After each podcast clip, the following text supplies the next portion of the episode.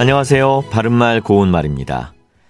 1970년대에서 90년대 초반 사이에 고등학교나 대학교에 진학한 분들은 체력장 검사가 입시에 포함됐던 것을 기억하실 겁니다.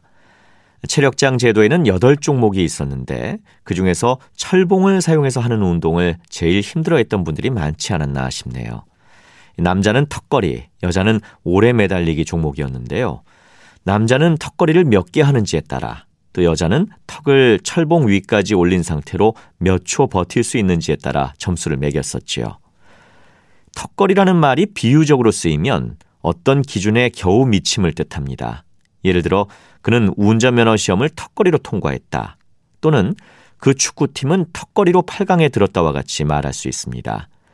이 턱걸이는 거 밑에 리을 받침을 쓰고 그 뒤에 이를 쓰는데 이와는 달리 턱 뒤에 소리 나는 대로 거리라고 쓰는 표현이 있습니다. 이 두 표현의 발음은 같지만 표기 형태나 뜻은 전혀 다르죠. 소리 나는 대로 쓰는 턱걸이는 남에게 무턱대고 억지로 때를 쓸 만한 근거나 핑계를 뜻하는 고유어 표현인데 이 말의 원어는 언턱거리입니다.